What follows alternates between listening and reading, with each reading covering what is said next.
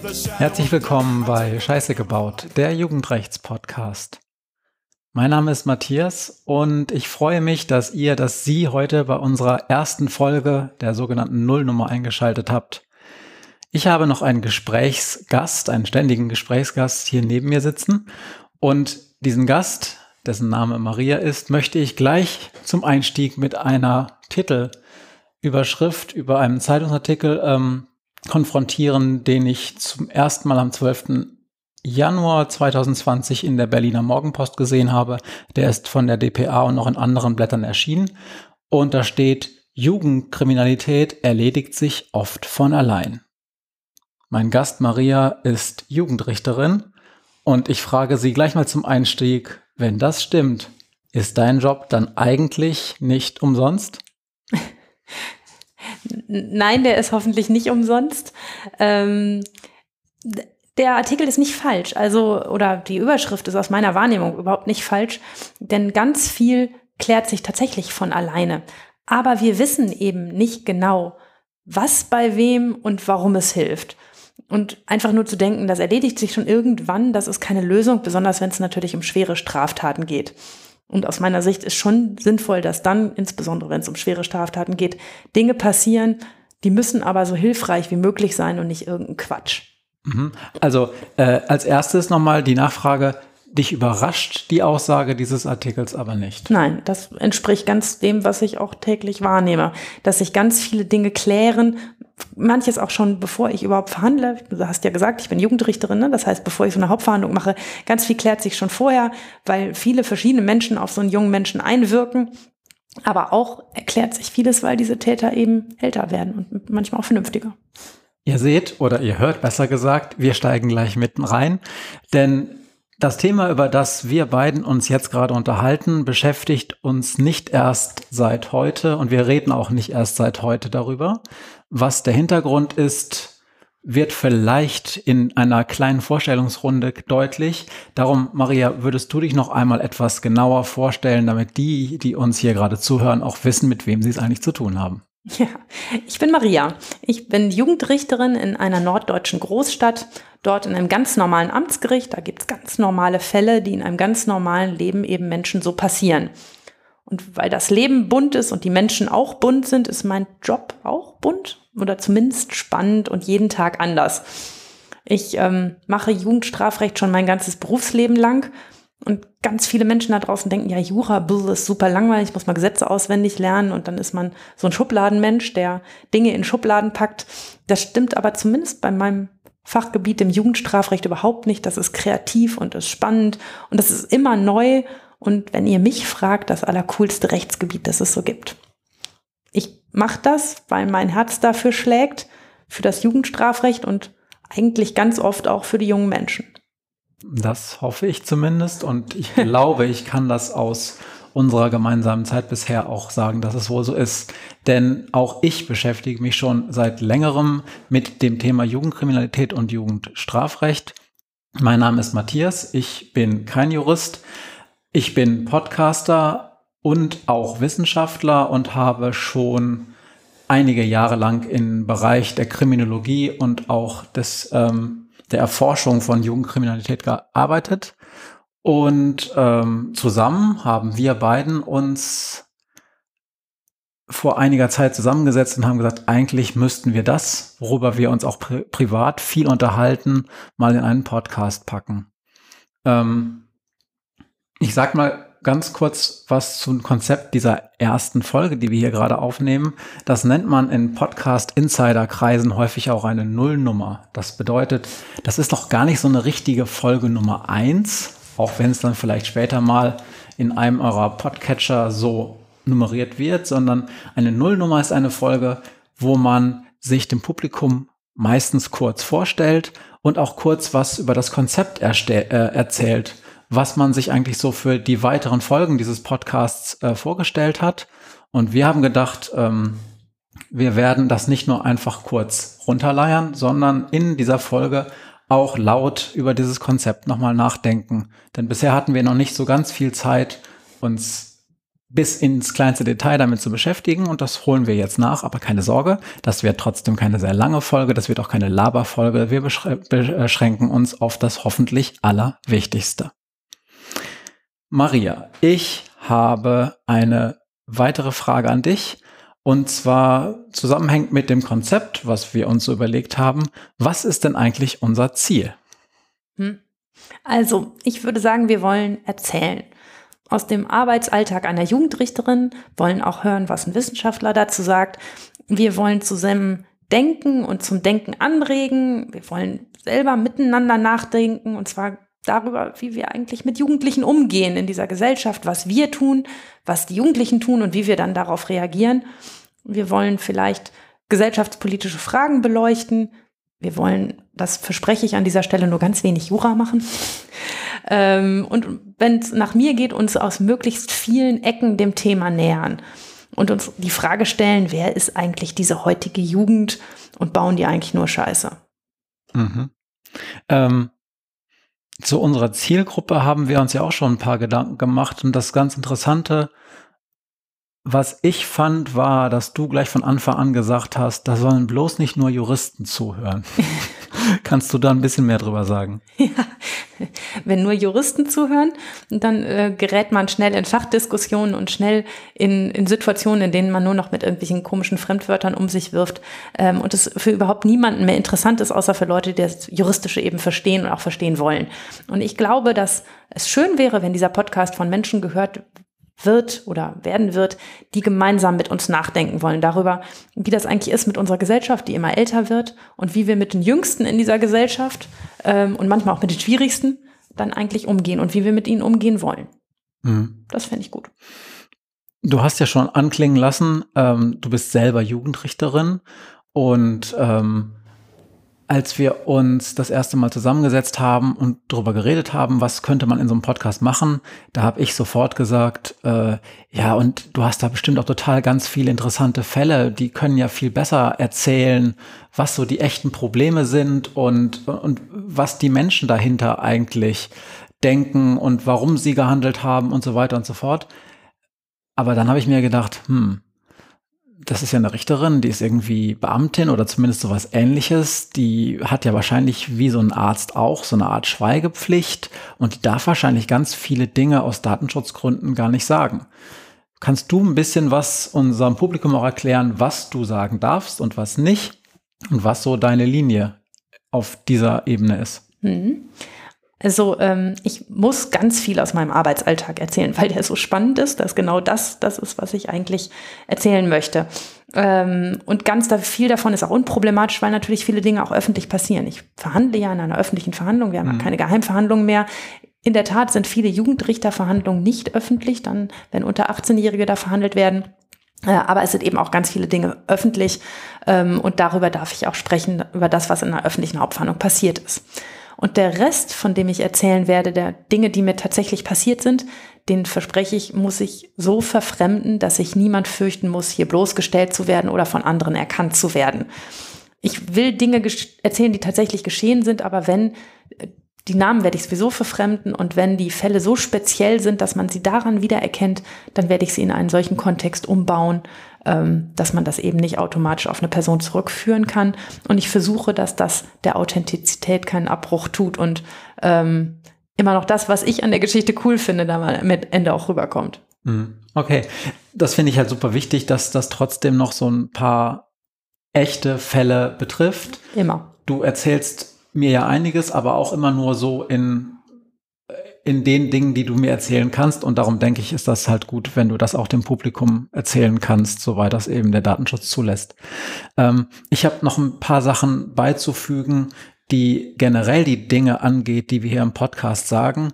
Ähm, als Wissenschaftler bin ich äh, versucht, einen ganz großen Disclaimer über ganz viele Dinge zu hängen, äh, die wir hier bereden, weil natürlich versuchen Wissenschaftler eigentlich immer sehr konkret zu sein, auch immer korrekt zu sein und auch das Spekulieren möglichst zu lassen oder nur ganz hinten in den Diskussions- und Ausblicksteil ihrer Veröffentlichung zu packen.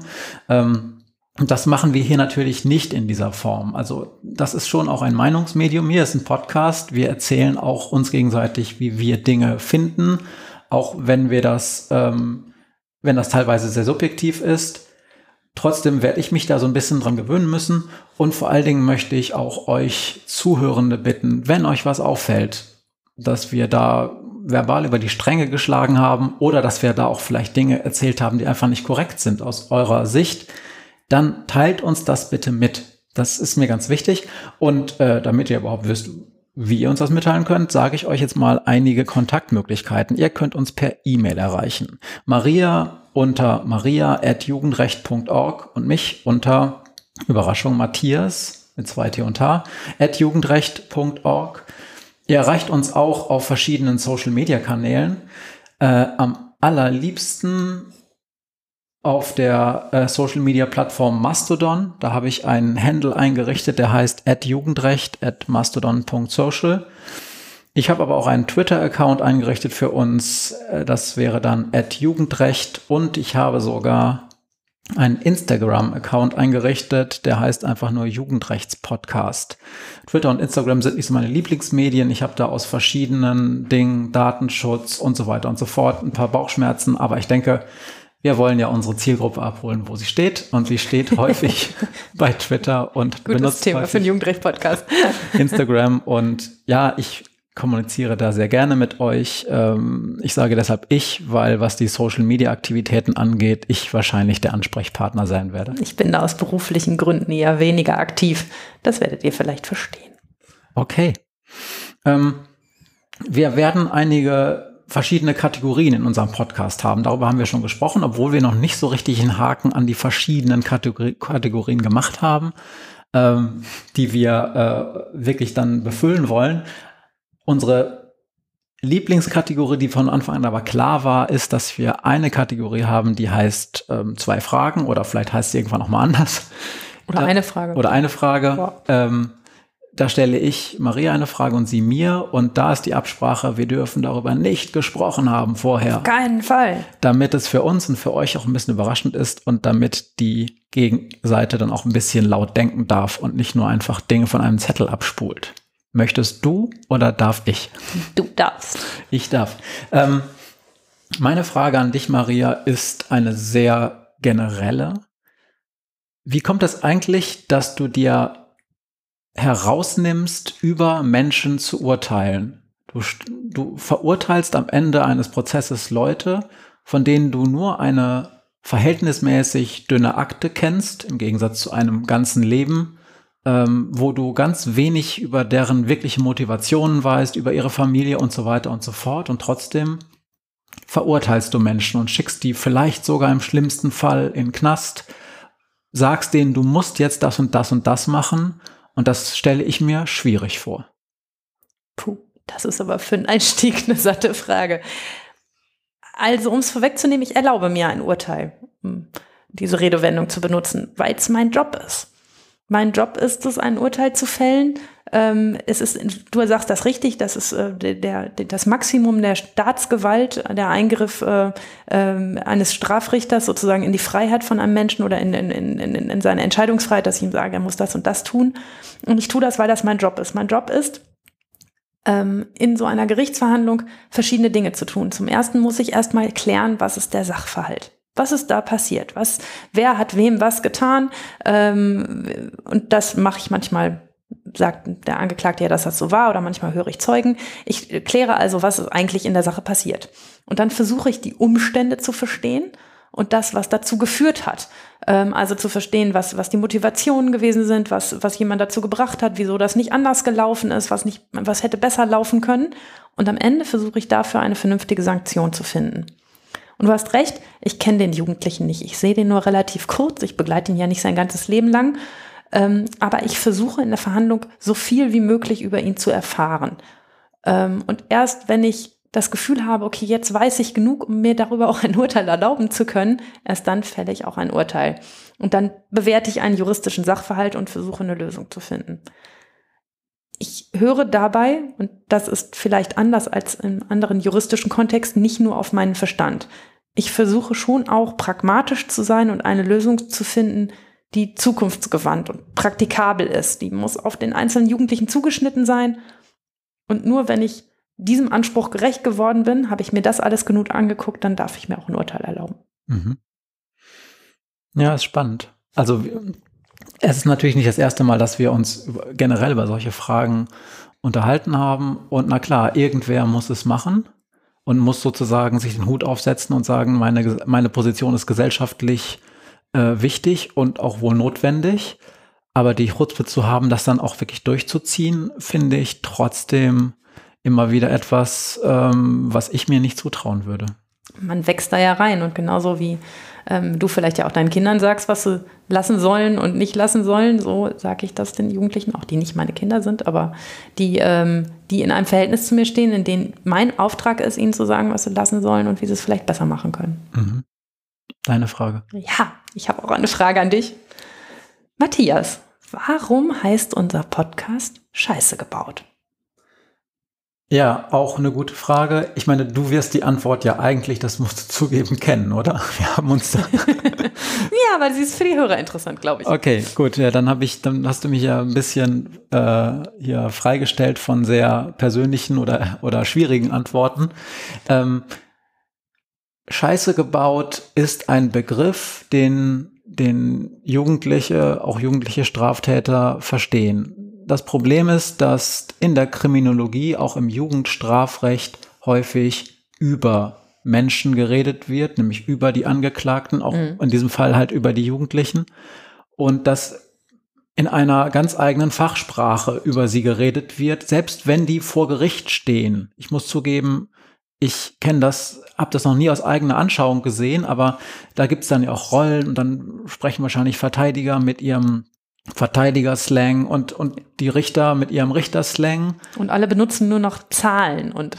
Ja. ja. Und, ähm, und selbst wenn man dann als Wissenschaftler darüber schreibt, dann schreibt man Fachzeitschriftartikel. Also wir, wir schreiben manchmal Fragebogen, weil wir dann Jugendliche befragen wollen. Aber das ist dann das, das ist dann schon sehr speziell, dass man sich dann mal überlegen muss, ah, was, wie sage ich das denn jetzt? Dass der Jugendliche das auch mitschneidet, ne? Oder wir haben eine wissenschaftliche Ausrichtung, die halt qualitativ forscht, die müssen dann Interviews machen, so ethnografische Dinge teilweise, also und sich sehr eng und sehr ähm, lange mit den Jugendlichen auseinandersetzen. Und die haben natürlich dann auch eine andere Sprache mit denen, aber für mich als vor allen Dingen quantitativer Wissenschaftler ich rede auch nur über Jugendliche in Wissenschaftssprache. Und aus diesem Grund haben wir gesagt, nein, das, kann, das können wir so nicht machen. Wir müssen auch versuchen, äh, in, in dem Titel zu zeigen, dass wir hier nicht nur über Jugendliche in Wissenschafts- oder in, in, in Feuilletonsprache reden wollen, sondern auch sozusagen näher an ihren Alltag und an ihren persönlichen Sprachgebrauch dran wollen. Und vor allen Dingen auch so, dass im besten Fall sie es vielleicht auch selber verstehen was wir hier sagen. Denn das werden sie ja sonst häufig nicht tun, oder? Nee, ganz oft nicht. Und das ist ganz oft das Problem. Ne? Also wir haben, äh, das erzähle ich jetzt für die Zuhörer, weil du es weißt, aber wir haben uns am Anfang darüber unterhalten, ob wir diesen Podcast ähm, rechtliches Gehör nennen oder äh, im Zweifel für. Äh, ja, das wären so juristische Fachausdrücke, das wäre eigentlich cool. Ähm, aber ähm, es drückt am, nicht so schön aus, dass wir ja auch ähm, auf einer bestimmten Ebene über Jugendliche reden wollen und dass, dass das nicht, nicht eben nur juristisch oder nur wissenschaftlich sein soll, sondern dass wir uns aus vielen Ecken nähern wollen. Und ähm, der Titel Scheiße gebaut ist vielleicht die Ecke der Jugendlichen. Ist das denn so? Sagen die vor Gericht, ja. ich habe Scheiße gebaut, ja. Frau Richter? Ja. Frau Richter sagen die nicht. Ähm, aber wenn man sagt, was hast du denn da gemacht? Dann sagen die ganz oft, na, Scheiße gebaut. Das kommt ganz oft. Es ist auch ein Wort, das im Vergleich zu anderen ähm, jugendsprachlichen Wörtern, ähm, ich bin jetzt auch halb alt äh, und äh, nicht mehr ganz an der Jugendsprache dran. Ne? Und wenn ich jetzt irgendwie sagen würde, ja, es sind voll die Babos, dann äh, würden die sich wahrscheinlich kaputt lachen, weil man das seit zwei Jahren nicht mehr sagt. Ähm, und, und weil das nur alte Menschen sagen ähm, oder irgendwelche anderen Begriffe. Aber Scheiße gebaut hält sich tatsächlich relativ konstant so aus meiner Wahrnehmung. Das sagen Jugendliche immer und es drückt super aus. Ähm, dass es eben nicht verharmlosend ist oder so. Ne? Also das, das impliziert ja auch, dass sie auch verstanden haben, okay, richtig gut wird es nicht, was ich da gemacht habe. Hm. Okay. Ähm, Schon ein Teil der Lösung. Äh, Nachfrage dazu nochmal. Also wenn die dann offensichtlich auch sagen, ich habe Scheiße gebaut, wie ist denn das generell? Sind die also wenn die dann vor dir sitzen, da haben die ja auch schon eine Geschichte hinter sich, dann, dann ist das ja von der Polizei zur Staatsanwaltschaft gegangen. Die haben beide gesagt, oh, das ist schlimm genug, dass das zum Gericht muss. Also es wurde dann angeklagt. Das heißt, das ist dann ja was, wo man dann vielleicht auch als Jugendlicher nach, keine Ahnung, ein paar Wochen, Monaten sagt, äh, ach, da erinnere ich mich nicht mehr dran oder ich war das nicht oder verschränken die Arme oder sagen ihrem Anwalt, hier sagt er mal, das war ich alles nicht. Sind die einsichtig oder viele von denen? Wie ist das? Hm. Sind die bockig oder sind die, sind die mehr so ähm, duckmäuserisch oder, oder ich kann mir das nicht so richtig vorstellen, wie da so die Verhältnisse sind. Stell dir halt so eine zehnte Klasse vor und genauso sind Jugendliche auch. Die sind bunt, die sind unterschiedlich. Und es gibt ganz viele, die sind pockig und es gibt welche, die, äh, die sitzen und sagen gar nichts. Und es gibt auch welche, die, weil sie das schon so oft erzählt haben, wie du eben gesagt hast, dann sagen, das habe ich schon alles dreimal gesagt. Und dann sagt man mal, ja, wir sind hier in einer Hauptverhandlung, musst mir nochmal erzählen, damit wir irgendwie das hier vor Gericht klären können. Das muss man dann immer erklären. Ähm, aber ganz oft sagen Jugendliche ja, wenn sie was falsch gemacht haben. Es gilt übrigens für auch für erwachsene Straftäter. Ne, wenn es jetzt nicht gerade um Mord und Totschlag geht und darum, wie viele Jahre man ins Gefängnis muss, sondern, sondern eher so, ähm, ich nenne das immer die Eierdiebe bei mir beim Amtsgericht, das ist natürlich manchmal auch mehr, aber ähm, wenn es nur um solche Sachen geht, dann wissen sie ja auch, dass sie einen Fehler gemacht haben und dass was falsch gelaufen ist und dass sie wieder einen Fehler gemacht haben. Und dann dazu sitzen, draußen am Flur sitzen drei Zeugen, ähm, dann zu behaupten, das weiß ich alles nicht oder ist mir doch egal, was du da vorne laberst, ich sage jetzt mal gar nichts, ist ja auch nicht nur eine schlaue Variante. Und okay. Ich habe jetzt schon sieben weitere Nachfragen, aber die verschiebe ich jetzt einfach mal auf die nächste Folge, ähm, weil es, wir kommen sonst mit dieser ersten Folge nicht. Äh, aber ich habe mir schon einiges aufgeschrieben gerade. Ähm, mir ist gerade eingefallen, wir reden die ganze Zeit von Jugendlichen und dass du Jugendrichterin bist. Äh, wir haben noch, glaube ich, nicht geklärt, was denn genau deine professionelle Zielgruppe ist. Was ist denn ein Jugendlicher im Gesetzes- oder im Strafrechtssinn und ähm, ab wann ist man erwachsen und äh, gibt es da irgendwie auch so Übergangsphasen? Erklär bitte ganz kurz. Ich meine, ehrlich gesagt, ich weiß es, aber die Zuhörenden wissen das wahrscheinlich nicht alle. Gut. Ähm, also vor einem Jugendrichter stehen junge Menschen zwischen 14 und 21 Jahre, also zwischen dem 14. Geburtstag und vor dem 21. Geburtstag. Ähm, das sind zwischen dem Alter von 14 bis 18 Jugendliche, also wenn sie noch nicht erwachsen sind, bis zum 18. Geburtstag. Und ab dem 18. Geburtstag bis sie 21 werden sogenannte Heranwachsende. Das sind junge Leute, die ja schon erwachsen sind, die einen Führerschein haben dürfen und auch wählen dürfen und alle anderen Dinge tun dürfen, die Erwachsene dürfen. Die aber trotzdem vom Jugendgericht verhandelt werden, weil wir sagen, da guckt ein Jugendrichter drauf, ob sie denn sich eher so wie ein Jugendlicher verhalten oder eher so wie ein Erwachsener. Das heißt, wir differenzieren bei diesen Menschen in dieser Altersgruppe, sind sie jetzt so reif, dass ich ihn behandle wie ein Erwachsener, dann würde ich Erwachsenenstrafrecht anwenden oder finde ich, dass derjenige noch so viel kindliche Züge hat, dass er eher so in die Kategorie Jugendlicher fällt und dann wende ich Jugendrecht an. Darüber machen wir bestimmt noch mal eine einzelne Folge, wann das wie oft vorkommt und äh, und was daran eigentlich interessant ist. Okay, ja. Gut, ich meine, ich, ich weiß es natürlich schon, auch aus, aus meiner sonstigen professionellen Tätigkeit, aber ich, ich weiß zum Beispiel, dass wenn ich ähm, also bei so statistischen Auswertungen und dann immer, dann habe ich immer dieses Problem, ach so, okay, Moment, also ich, man sagt immer Jugendliche zum Beispiel von 14 bis 18, aber das stimmt ja eigentlich gar nicht, weil wenn sie 18 sind, mhm. sind sie ja nicht mehr jugendlich, also mhm. quasi nur bis sie 17 Jahre und 364 Tage sind, sind sie ja jugendlich sozusagen. Richtig. Und, und äh, mir passieren dauernd auch statistische Auswertungsfehler, weil ich dann die 18-Jährige in die Jugendlichen und so weiter und bei den 21-Jährigen genau das Gleiche. Darum ist es tatsächlich auch für mich immer wieder, äh, okay, denk dran, ja. Naja, und es ist wichtig, dass sie zum Tatzeitpunkt so alt sind. Ne? Also mhm. das zählt immer das, was, ja. wie als sie dann waren, als, äh, als die Tat begangen worden ist und nicht wie das Alter ist, wenn sie dann vor Gericht sitzen. Also es kommt auch mal vor, dass da einer sitzt, der 23 ist, ähm, der aber seine letzte Straftat mit 20 begangen hat. Ist zwar blöd, wenn das schon drei Jahre her ist, aber das kommt manchmal vor. Aber theoretisch hieße das auch, wenn durch irgendwie neuartige Tests an altem Material, so DNA-Tests fallen mir da ein und dann wird ein 50-Jähriger ähm, der als Jugendlicher irgendwas gemacht hat und dem wird dann irgendwas ganz Schlimmes sozusagen nachgewiesen durch einen DNA-Test, der erst dann möglich ist, dann wird der dann nach Jugendrecht angeklagt?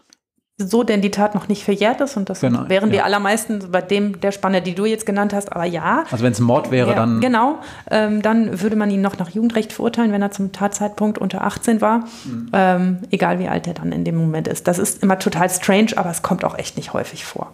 Okay, ja, klar. Und Mord und Totschlag habe ich natürlich nicht am Amtsgericht. Das ist auch manchmal ganz gut so. Ja.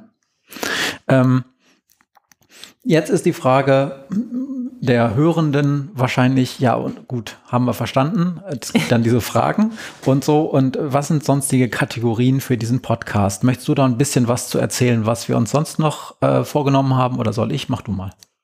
Ich fange mal an, du kannst ja mal okay. ergänzen. Mhm. Also auf jeden Fall müssen wir irgendwie den Fall des Tages erzählen. Ich versuche immer einen Fall mitzubringen und etwas zu erzählen, was aus dem echten Leben gegriffen ist und weshalb ich das interessant fand. Das können Kleinigkeiten sein oder Dinge, die mir aus irgendeinem besonderen Grund wichtig sind oder eben auch mal total spannende Fälle oder Fälle, wo es auch ganz selten mal was zu lachen gibt. Ähm, den müssen wir unbedingt machen. Ich hoffe, dass sich dafür genug anbietet, aber eigentlich ist der Lebensalltag da bunt genug. Mm, dann fände ich es nicht schlecht, wenn wir ab und an einen kleinen juristischen Einschub hätten. Ähm, wir also irgendwelche Dinge erklären, die sich vielleicht auch an dem Fall ergeben ähm, und dann kurz etwas erklären, warum das juristisch jetzt so oder so oder so ist. Schauen wir mal, ob euch das interessiert. Wir können dann ja vielleicht irgendwann mal lesen, dass ihr alle schreibt, okay, das ist wirklich lahm, das müsst ihr lassen. Ähm, also ich will auf jeden Fall an dieser Stelle keine zehn Folgen juristisches Fachwissen ab, sondern das ist nämlich wirklich langweilig. Ähm, so stelle ich mir das zumindest vor. Mhm. Wenn es die Lage hergibt, hätte ich gern auch Bezüge zu tagesaktuellen Diskussionen. Also ist ja im Moment gar nicht so unin, ähm, Jugendrecht immer mal wieder zu bemühen, sich zu fragen, ob wirklich Kinder erst ab 14 strafmündig sein sollten oder ob sie auch jünger sein können, dass, damit wir sie schon bestrafen können. Ähm, oder, oder ob äh, diese Heranwachsenden, diese Menschen über 18 ernsthaft wie Jugendliche zu behandeln sind, wo sie doch wählen dürfen und einen Führerschein haben. Das alles ist in einer politischen Diskussion immer mal wieder da und wir lesen eine Menge Zeitungsartikel dazu und darüber würde ich gerne reden. Und dazu haben wir auch ganz klare Meinungen. Oh je, ja, na klar. und ich will total gern, dass vielleicht etwas später, wenn man absehen kann, ähm, wie viel äh, Input wir so hier haben, ähm, unbedingt mit anderen Fachleuten reden. Ich würde gerne mit anderen Jugendrichtern reden. Ich würde gerne mit Sozialarbeitern, mit Polizisten, mit Anwälten, mit Staatsanwälten, vielleicht mit Kriminologen und Wissenschaftlern ähm, sprechen über das Thema Jugendrecht, über darüber, wie sie ihren Beruf so sehen und finden und was ihnen wichtig ist. Ich glaube, dass das total interessant sein könnte. Ja. Nee, also ich habe jetzt äh, an ganz, ganz äh, neuen Kategorien jetzt nichts mehr mehr aufgeschrieben, was ich noch gerne ergänzen möchte. Mhm. Ich ähm, möchte aber noch ein paar Dinge sagen, ähm, weil ähm, äh, die, die mir wichtig scheinen, zum Beispiel was unsere Rollen angeht. Also ich bin hier der Technikfriedel, wie ihr das vielleicht euch schon gedacht habt, weil ich hier angefangen habe zu erzählen. Äh, ich bin auch der Podcast-Fredel. Das ist auch nicht mein allererster Podcast, den ich mache. Einige kennen mich vielleicht aus der Geschichtenkapsel zum Beispiel, wo ich seit ein paar Jahren relativ aktiv mitarbeite. Ähm, aber und ich bin auch Wissenschaftler, kenne mich in dem Bereich auch ein bisschen aus. Trotzdem habe ich mal das Gefühl, so ein Frontschwein wie du kann die Dinge dann noch mal konkreter erzählen, auch näher an, an, den, an den Gegebenheiten ähm, und nicht auf so einer Abstraktionsebene, die dann häufig Leute gar nicht mehr so interessieren und die auch teilweise auf Grundlage, dass man halt analytische Schärfe in sehr komischen Fachfragen braucht, hm. in, in so Dingen, die auch interessant sind, überhaupt nicht scharf sind, sondern manchmal deutlich schärfer sein könnten. Mhm. Und das ähm, nur fürs Publikum, das ist so unsere Rollenverteilung. Und darum hoffe ich, dass ich meinen Redebeitrag auch noch weiter zurückfahren kann. Ach, vielleicht ja manchmal auch, also ne, ich, ich stelle es mir schon wichtig vor, dass wir uns auch über solche Sachen unterhalten und ähm, dafür bin ich viel zu sehr Praktiker und viel, viel, viel zu wenig Wissenschaftler, ähm, als dass mich nicht dann immer interessieren würde, okay, was bringt uns das denn jetzt am Ende und über das, was wir da reden. Ja, also wenn ihr ähm, inhaltliche Beschwerden oder Fragen habt, dann könnt ihr es von mir aus häufig an Maria schreiben. Wenn ihr sagt, äh, der, der Ton ist schlecht, dann schreibt mir noch eine Mail, da kann ich dann auch versuchen zu reagieren. Ich habe heute noch mit unserem Nachbarn an einem Kopfhörer-Headset rumgelötet, damit der Ton auch zumindest heute. Sehr beeindruckend. Ja, das fand es auch sehr beeindruckend. Ich habe keine Ahnung davon, aber er ist einfach ein Superhero und kann das alles. Mhm. Ähm, Jetzt habe ich noch ähm, eine Sache, die mir gerade aufgefallen ist. Leute, ich weiß, gerade in der Podcast-Szene ist es guter Ton und wir versuchen das auch viel zu gendern. Ganz im Ernst, auch wenn wir es jetzt schon drei Millionen Mal falsch gemacht haben. Aber ähm, Maria, du machst das ja, was deine Angeklagten angeht, gar nicht so häufig. Liegt das daran, dass wirklich mehr Jungen als Mädchen ähm, vom Jugendrichter stehen oder Jugendrichterin? Oder sind es wirklich so viele Jungen, dass Mädchen die Ausnahme sind? Es sind viel mehr Jungs. Das, äh, da kann man so mal festhalten. Also jugendliche Kriminalität sind ähm, viel mehr Jungs als Mädchen. Ähm, ich habe es dann im, in der Vorbereitung auf, ähm, auf diese Folge mal nachgeguckt. Es sind tatsächlich mehr Mädchen, als ich so gedacht habe. Ich habe gedacht, es wären nur 10 Prozent, sind doch ein bisschen mehr. Aber ähm, es sind auf, je, auf jeden Fall ist Jugendkriminalität ähm, zu ganz hohen Anteil männlich, besonders wenn es die Gewaltkriminalität betrifft. Also bei Diebstahl ist das immer ein bisschen anders. Ähm, aber das sind, äh, sind eben meistens Jungs. Ähm, was das Gendern angeht, ähm, ich versuche ähm, möglichst zum, zur, damit es hörerfreundlich ist, ähm, alles durcheinander zu benutzen. Ähm, Hörer und Hörerinnen freundlich, genau. Ähm, alles Matthias möglich. macht den Mund weit auf und zeigt. alles Mögliche durcheinander zu benutzen und halt mal die männliche und mal die weibliche Form zu benutzen. Ich, ihr hört ja auch, ich rede vom Jugendrichter, bin selber eine Jugendrichterin. Ähm, ich habe ganz viel im Ministerium gearbeitet und ähm, mich hat ehrlich gesagt dieses Durchgendern auch von Texten so fürchterlich genervt, dass, ähm, dass ich fand, es erleichtert nicht gerade das Hören und andere Dinge, aber so ist das normal. Ja, okay. Da spricht die Juristin aus dem dann doch eher konservativen äh, Verwaltungsumfeld. Äh. Wobei du hast ja recht, das professionelle Verwaltungsumfeld da eigentlich sehr. Zumindest schriftlich. Hm. Das finde ich macht, macht, Texte nicht leichter, aber ja. Gut, alles klar. Ich Haut uns auf eine Mütze dafür. Ja, genau, macht das doch gerne. Wir sind uns jeder Schuld bewusst. Ähm, Dann habe ich noch ähm, was zu den Show Notes zu sagen. Also es gibt zu ähm, jeder Folge sogenannte Show Notes. Das heißt, äh, ich schreibe unter. Klingt so cool. Klingt so cool, ne? Mhm. Genau. Und äh, damit das nicht nur cool klingt, sondern auch Inhalt hat, äh, äh, packe ich da immer Dinge rein, ähm, über die wir sprechen oder die das Thema, was wir gerade angesprochen haben, vertiefen. Beispiel das werde ich jetzt für diese Folge tun. Diesen Artikel, mit dem ich eingestiegen bin, werde ich in die Shownote nochmal packen. Ähm, und ich dachte, es ist so für die erste Folge, also die Nullnummer, vielleicht ganz gut, wenn ich euch so ein bisschen Hausaufgaben so als Grundlagenlektüre mitgebe, damit wir dann auch beim nächsten Mal schon auf einer anderen Ebene miteinander reden können. Nein, Quatsch. Äh, aber wer sich interessiert, kann das mal tun. Ich habe drei Dinge, äh, äh, vorbereitet, die ich ganz sinnvoll finde. Ähm, das erste ist ein Artikel von Heribert, heißt er, glaube ich, ne? Ja. Ostendorf bei der Bundeszentrale für politische Bildung. Da gibt es ein ganzes Dossier über Strafrecht und da hat der halt ähm, nochmal ein extra Kapitel zum Thema äh, Jugendstrafrecht, Aufgaben des Jugendstrafrechts äh, geschrieben. Sehr interessant. Ein sehr, sehr, sehr, sehr kompetenter Mensch. Also wenn man an einer Hand die Koryphäen des ähm, Jugendstrafrechts in Deutschland aufzählen sollte, dann müsste Ostendorf, äh, dürfte Ostendorf auf keinen Fall fehlen. Der ist Professor in Oldenburg, glaube ich, war vorher auch mal Generalstaatsanwalt, äh, Generalstaatsanwalt in, in Schleswig-Holstein. Also wirklich, der Mann kann das. So, ähm, die nächsten beiden Leute, die ich vorstellen wollte, können das auch. Ähm, einer davon bin ich. Das andere ist das sind die Wissenschaftler, die zitieren sich immer ganz gern selbst. Genau, das andere ist Theresia Höhing, äh, mit der ich früher lange zusammengearbeitet und für die ich dann auch später noch gearbeitet habe, als sie dann schon Professorin war. Wir haben für die DVJ so ein ähm, kleinen Artikel zum Stand der Jugenddelinquenz in Deutschland, eine Auswertung der pol polizeilichen Kriminalstatistik geschrieben. Die ist re relativ aktuell, da geht es um Zahlen aus dem Jahr 2018.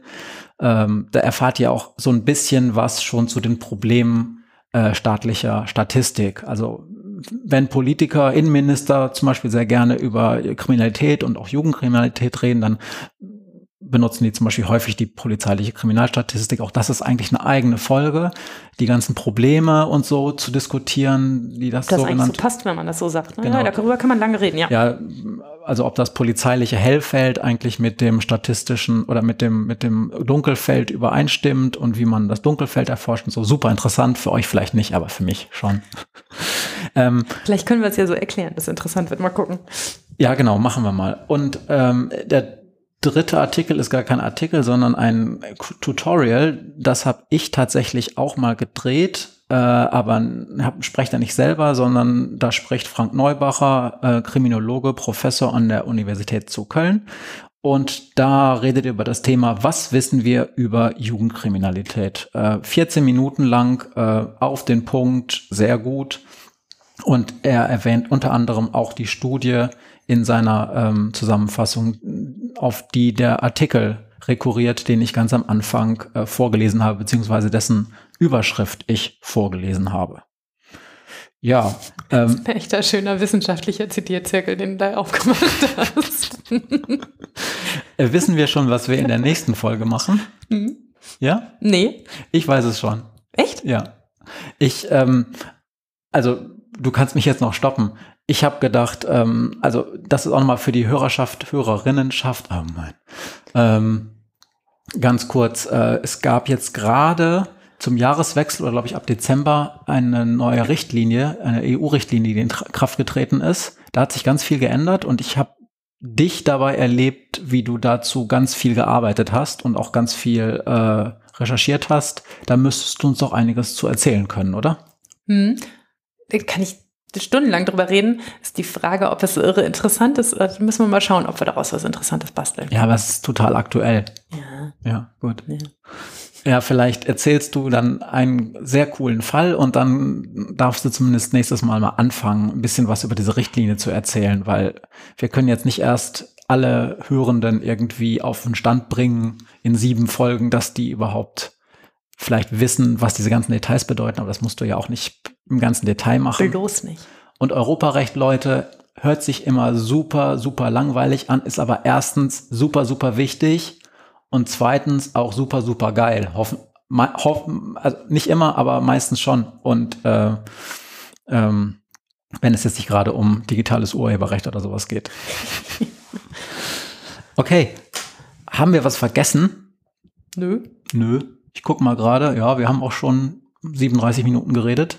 Reicht, ne? Reicht. Dann sind wir fertig? Sagen wir mal Tschüss und hoffen, dass wir bald eine neue Folge machen und dass Sie uns. Das haben wir vergessen. Weiter tut. Was denn? Äh, wie häufig erscheinen wir? Ah, äh, mindestens einmal im Monat, habe ich mir so gedacht. Ja. Und wenn wir Bock drauf haben oder die aktuelle Lage es erfordert oder ähm, uns dringend was auf den Nägeln brennt, jetzt so am Anfang, ich habe irgendwie, du sagst, du hast sieben Rückfragen, ich habe Lust zu zehn verschiedenen Themen, da fällt uns bestimmt genug ein, aber so wie unser zeitliches Kontingent das zulässt, mindestens einmal im Monat. Alles klar. Alles klar. Dann tschüss und bis zum nächsten Mal beim Podcast Scheiße gebaut, der Jugendrechts-Podcast. Tschüss. They say I got to learn, but nobody's here to teach me. If they can't understand it, how can they reach me? I guess they can't, I guess they won't, I guess they front. That's why I know my life is out of luck, fool.